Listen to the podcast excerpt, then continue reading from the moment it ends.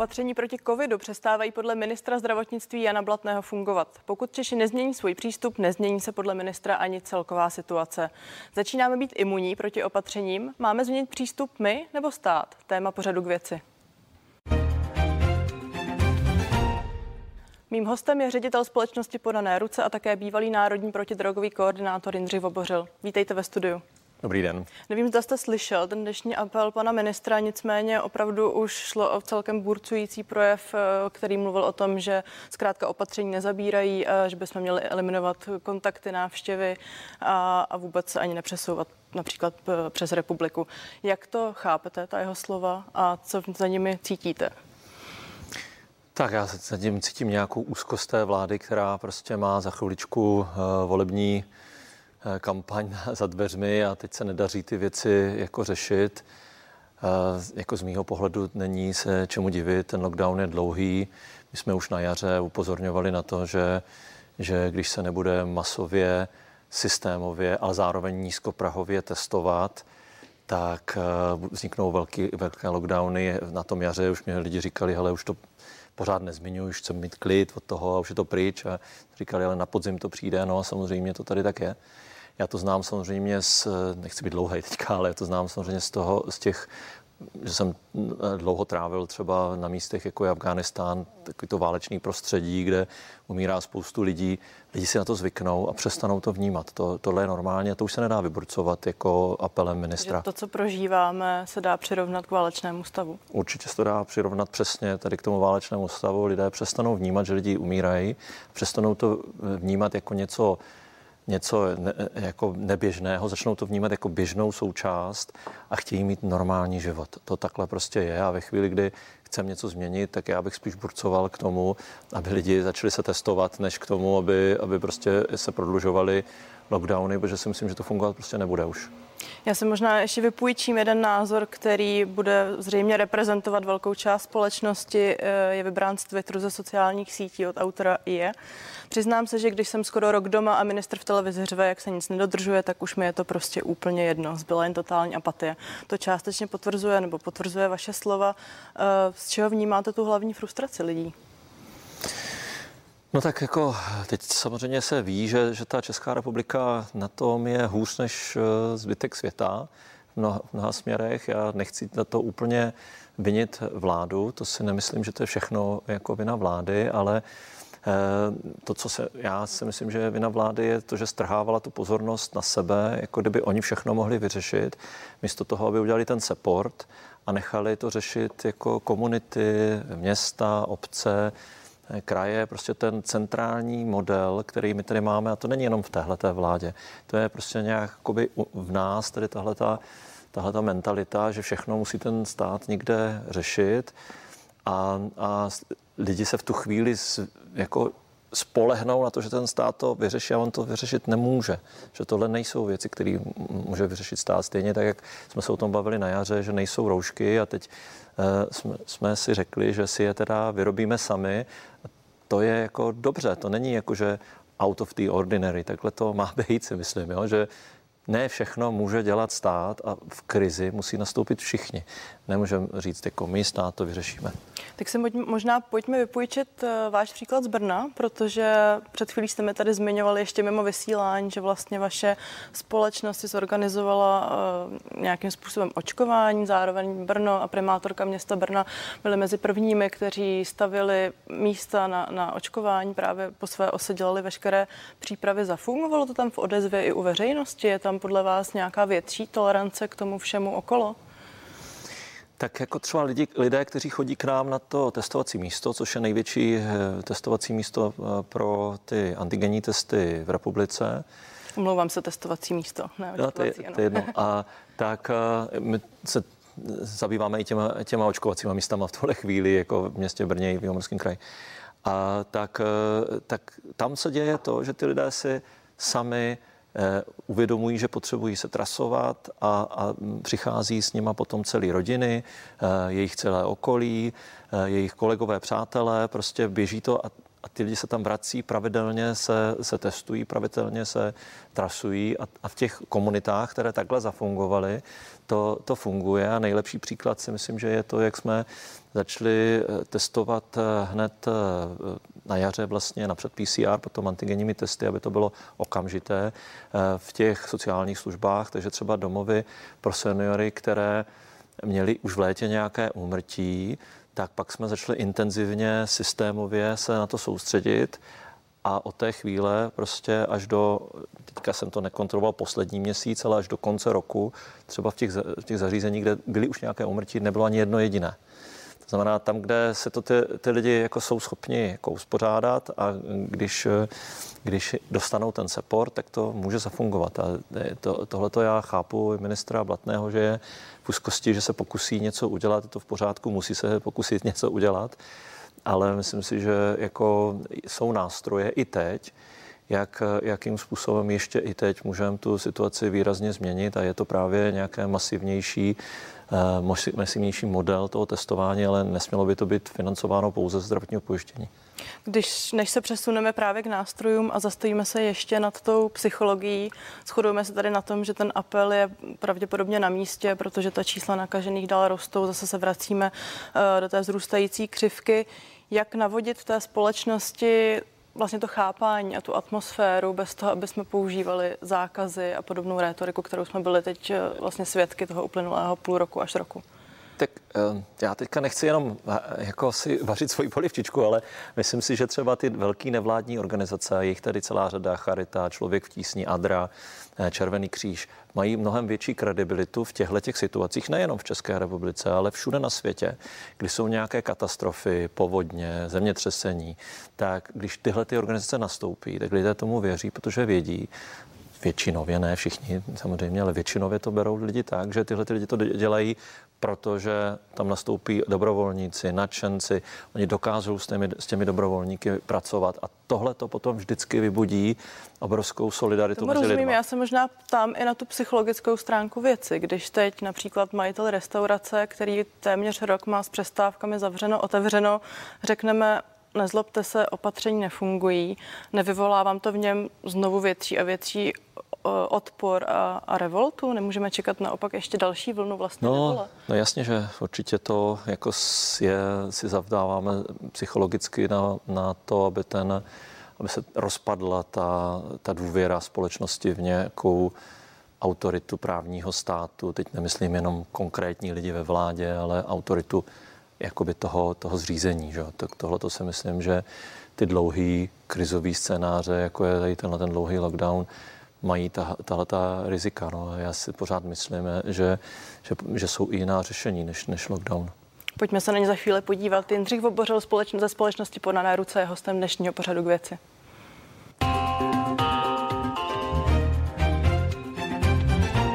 Ministr Blatný má na stole další řešení, stále se tady skloňuje, zmiňuje ještě přísnější lockdown. Dokážete si představit, že lidi pustíme zhruba jen 1,5 kilometru od domova na vycházky a do práce, tak, tak jak mají například v Izraeli?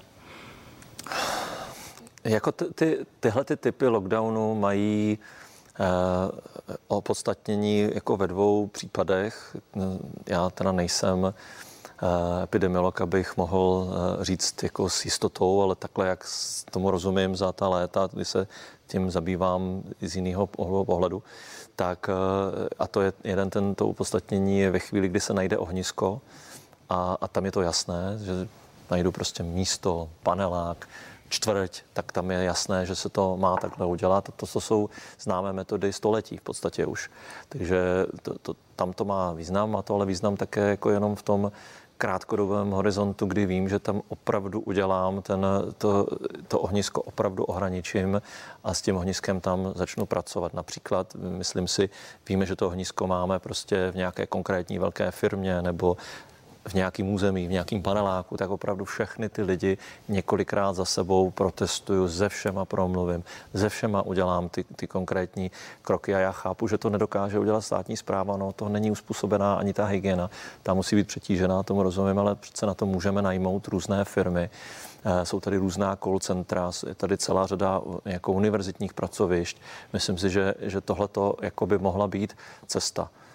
Mluvil o tom někdo konkrétně s vámi, s vaší organizací? Když se například i v, ve městě Brno vlastně uh, ukázalo, že ten nástroj může být efektivní? Tak my to samozřejmě řešíme na té lokální úrovni primárně, protože věříme, že to je nejlepší, že kdo jiný ví, co se má dělat v městě Brně než Brňáci. Stejně jako ve Znojmě nebo kdekoliv jinde, v Chebu, jsem se díval teďka, jako, že co se děje. A, a, ale i ten pan ministr se, se nám několikrát ozval, jako mluvili jsme o různých řešeních. Já si myslím, že on je v tuhle chvíli jako v takové nějaké pasti, toho, že má nějakou odbornou obec za sebou, která ho k něčemu vede, pak má nějaký politický tlaky, že to tak jako by úplně, já bych nechtěl být teďka v pozici ministra jako zdravotnictví ani náhodou, jo? takže to, že o tom mluvíme, ale jako já vím, že jako do, do, do té vlády v tuhle chvíli mluví stov, stovka různých lidí a každý něco jiného, že já bych jako spíš říkám, já, já za sebe bych to nechci radit vládě, ale jako bych já v té situaci měl být, bych udělal všechno pro to, aby se to co nejvíc přeneslo k těm nejnižším prostě místům, aby aby lockdowny nebyly prostě plošný, aby byly jako regionální, aby jsme opravdu měli jasný eh, k, Já vám čísla, rozumím, kde ale je co. není na to pozdě v situaci, kdy tu máme téměř 10 tisíc nakažených denně. To ohnisko už není pravděpodobně lokální, jako to bylo například na podzim eh, v dolech na Ostravsku, ale bavíme se o více místech po republice, takže se dá v podstatě opravdu nazvat celorepublikovým. Státní zpráva to nedokáže, ale, ale ta, ta, ty nástroje tady existují. Já jsem organizoval kol naší paní primátorky s primátorem města Tegus, jeho korejské město, kde v tom jednom jediném městě eh, eh, tisíc lidí denně nakažených na tom jaře a trvalo jim to šest týdnů, než to stáhli k nule. Mimochodem, tak, vy zmiňujete Koreu uh, s vaším brněnským kolegou a také náměstkem primátorky Matějem Holenem jste se vydali na různé buď virtuální nebo i reálné exkurze. Bývalým náměstkem primátorky. Bývalým, omlouvám se do jiných zemí, uh, do Koreji pravděpodobně ne a sledujete tamní situaci. Mluvili jste také o Rakousku. Co bychom se mohli vypůjčit z těchto zemí? Co jsou podle vás ty funkční nástroje? Tak eh, mě třeba zaujalo v tom, v tom Rakousku několik věcí, ale tak jedna věc, že to třeba to testovací centrum velký, který mají na výstavišti, pojme 54 tisíc lidí denně. Jsou schopni to udělat tak velkoryse, že opravdu tam ty lidi prochází bez jako nějaký, nějaké fronty, prostě bez problémů. Mají to zorganizovaný tak, aby to bylo absolutně komfortní, aby tam nikdo na nic nečekal. Prostě ten stát tu chvíli prostě ví, ví že, že, že to prostě musí být jako nadsazený, že to musí být naddimenzovaný, aby, aby prostě ty lidi měli chuť, aby neměli prostě pocit, a někde budu stát dvě hodiny, tak tam radši nepůjdu. A, a stačí jim to až pod nos prostě, takže to je jakoby jedna věc. To očkovací centrum, co já jsem tam potom viděl, tak mě přišlo strašně zajímavý a to je, tak říkám, jako trošku, nechci si jenom vařit svoji polivčičku, ale to, že oni vlastně pro to očkování řekli si, že to nebude eh, ležet na nemocnicích, eh, ale prostě najmuli na to velké nevládní humanitární organizace, tam mají ty Samaritány, což je obrovská organizace, která se už zabývala tady takovýmhle typama Eh, činnosti uprchlíci, eh, očkováních na chřipku dělali. Jo, takže eh, tohle to prostě jsou, ten stát má mnohem větší důvěru, když se bavíme o tom, co teda ten stát, že i ty ostatní ne zaměstnanci státu jsou vlastně taky součástí toho státu a že může na ně přenést nějakou prostě zodpovědnost a ono to zafunguje. Prostě. Chápu to, co celou dobu říkáte, že zde jsou i organizace, které to jsou schopné zorganizovat stejně ne lépe. Třeba to můžou být firmy, třeba to nemusí být jako ne, humanitární organizace, třeba to může být jako organizace typu Alza, co I, já i ty pokusy jo? už vidíme. Důležitá otázka, jak například ve zmiňovaném Rakousku se celý systém pak profinancovává, protože to jsem pochopila i v Česku velké téma. Uh, oni samozřejmě eh, si udělali velkou analýzu, když jsme o tom mluvili my, jak to je tady, tak eh, došli k tomu, že to zdravotní pojištění je velké riziko. Protože jakmile něco staví ten manažer eh, postaveno na, na, tu, na tu konkrétní platbu, tak má potřebu poddimenzovat eh, poddimenzovat ten, ten počet těch zaměstnanců, aby na tom neprodělal. Protože buď to prodělá, nebo vydělá. Na nulu to stavět nikdo nebude. Vždycky to bude každý stavět na to, aby tam byl aspoň nějaký, byť malý přebytek. Že oni se rozhodli, že to udělají jinak, že, že ten rozpočet prostě bude státní, ale ne, že by to stát organizoval, ale dali to statutárním městům a krajům, aby to zorganizovali, dali jim ten rozpočet a dali jim ho tak velkorysej, aby tam těch lidí v, te, v těch očkovacích centrech nebo testovacích centrech mohlo být natolik, aby, aby tam třeba i stáli chvíli a neměli do čeho píchnout. Což znamená, že to financování pak probíhá napřímo a ne skrze zdravotní pojišťovny, jako třeba my. Tak, a, ale, a zároveň to není ale státní zakázka, je to prostě rozmělněno přes ty, přes ty, ty další ruce toho zřízení státu, nebo jak to říct, které i přes ty obce, i přes ty eh, hejtmanství. Když se ještě jednou vrátíme možná k tomu, co poradit vládě, protože teď nejsme v situaci, že by okamžitě eh, vzala na pomoc další organizace. Co byste jim teď radil jako nejefektivnější kroky? Tak já osobně si myslím, že, eh, že je potřeba vzít eh, různé kredibilní osoby i kredibilní organizace a mluvit o tom s, jako s veřejností, co teda ještě jiného, kromě toho, že se nepotkáme, může fungovat a že ty řešení existují že tím řešením je třeba samotrasování, že tím řešením je třeba to, že se ty lidi pravidelně budou testovat. Když se bavíme o pravidelném testování, tak například v těch domovech pro seniory, eh, kde je 40% úmrtí v celém západním světě, eh, a přitom tam žije necelé 3% obyvatel pouze, tak, eh, tak tam třeba se děje například v té Jižní Koreji to, ale, ale třeba i ve Švýcarsku, pokud vím, tak, eh, že třeba pracovník je testován každý den, když ráno přijde do práce. Ne jednou za pět dní, ne jednou za tři dny, ale každý den. To znamená, to, to riziko potom je už extrémně malý.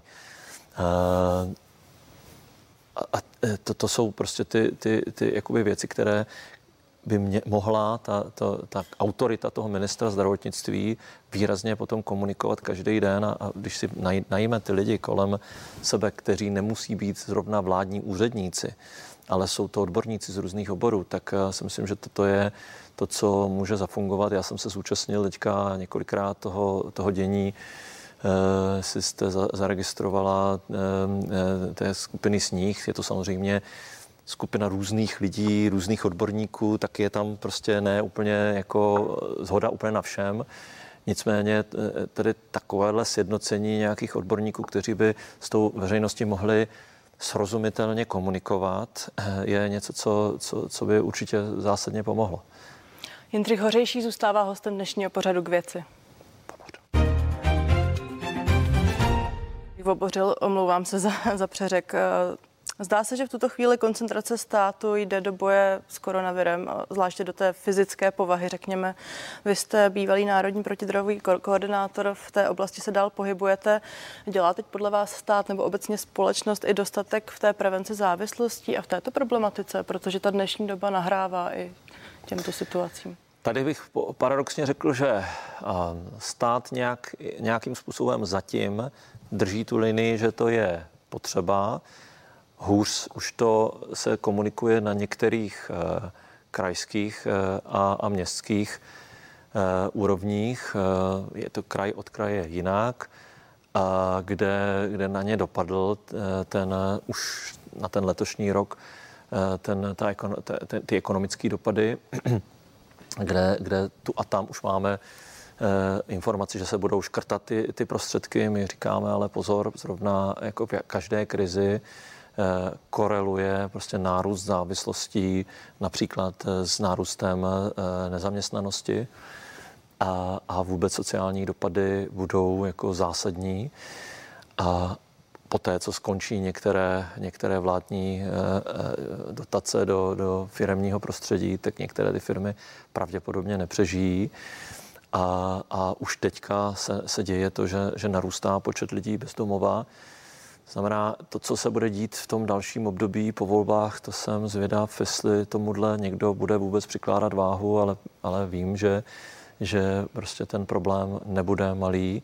A ono to zase souvisí pak i s tím zdravím, s nárůstem závislostí, bezdomovectví, narůstají třeba taky ty, ty nakažlivé choroby, jako je třeba, jsou žloutenky, jako jsou třeba HIV. S čím se teď vy ve vaší pozici nejčastěji setkáváte? Co je, řekněme, na vzestupu nebo ten nejpalčivější problém podle vás? Myslíte v té oblasti závislosti? Tak eh, to, co nejčastěji teďka říkají moji kolegové, tak jedna třeba z těch věcí, která mě hodně zaujala, o mě přijde jako důležitá zavnímat, že děti, které k nám chodí nezletilé, tak mluví o tom, že jejich rodiče se rozpili, že jako narostl výrazně problém jako s alkoholem u dospělých a domácnosti. E, nám samozřejmě se teďka odehrává to, že celá řada lidí, která třeba prošla před léty léčbou e, závislostí a mnoho let abstinovala, chodila do práce a starala se o svý děti, tak najednou prostě pád do, do, do, prostě do problému, třeba i po 15 letech. A, což mě trápí. Teď jsem zrovna psal jednomu svýmu klientovi z mnoha, před mnoha lety, jestli nepotřebuje pomoc, jsem ho potkal, viděl jsem, že není úplně v dobrém stavu. A nereaguje mě teda. A, a takže tohle to prostě se děje. My třeba máme substituční centrum u heroinových za, uživatelů, kterým nabízíme náhradní substituční látku e, metadon.